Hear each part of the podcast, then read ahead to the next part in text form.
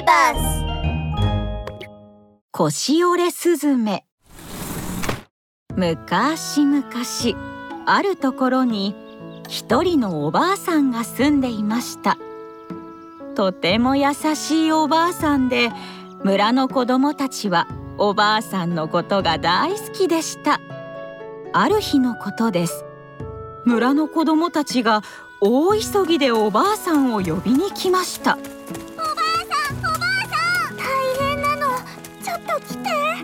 うしたんだねそんなに慌てて。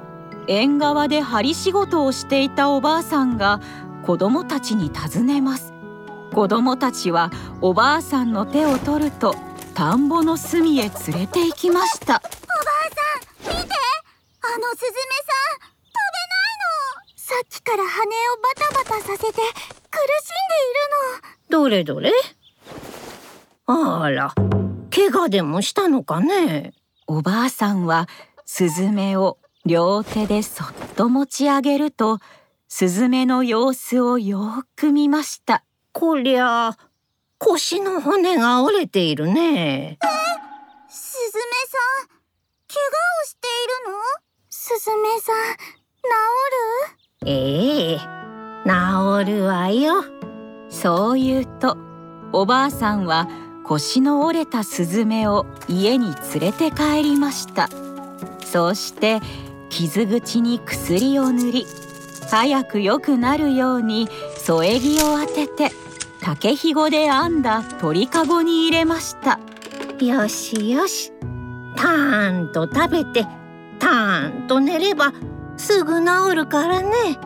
おばあさんは台所から杯を2つ持ってくると一つには米粒を入れもう一つには水を入れて鳥かごの中に置きました。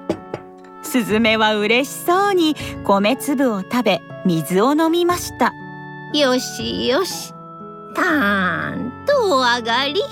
こうしておばあさんは怪我をしたスズメの看病を続けました。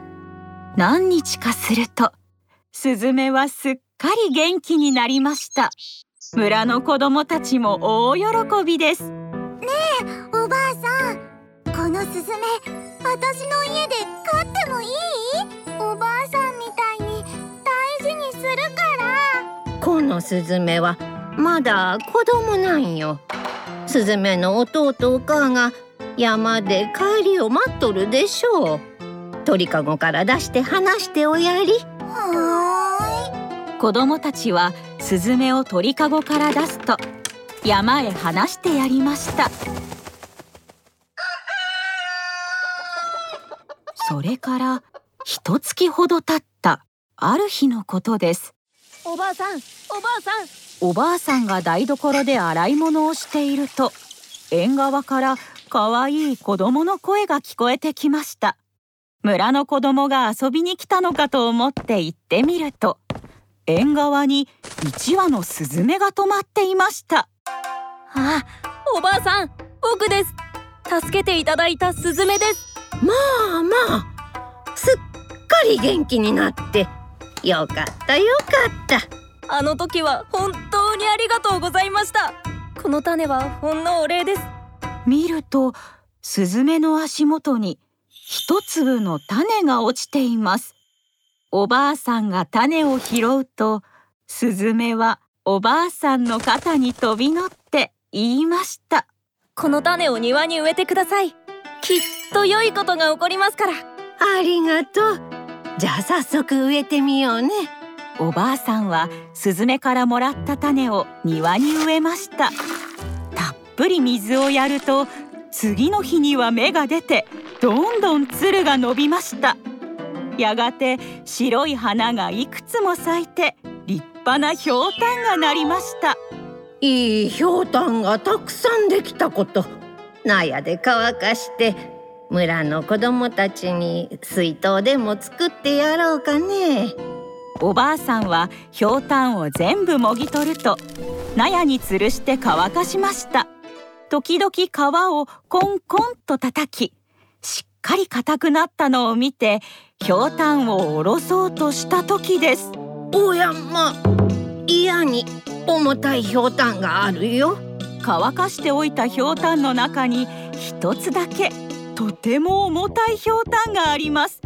抱えるだけでよろけてしまうほどでした。よっぽど身が詰まっとるのかね。おばあさんは思い切ってひょうたんを割ってみました。するとどうでしょう？あれまあひょうたんの中に米が入ってる。ひょうたんの中にぎっしり入っている米粒はいくら食べても減りません。こうしておばあさんは食べるものに困ることなくいつまでも幸せに暮らしました。おしまい。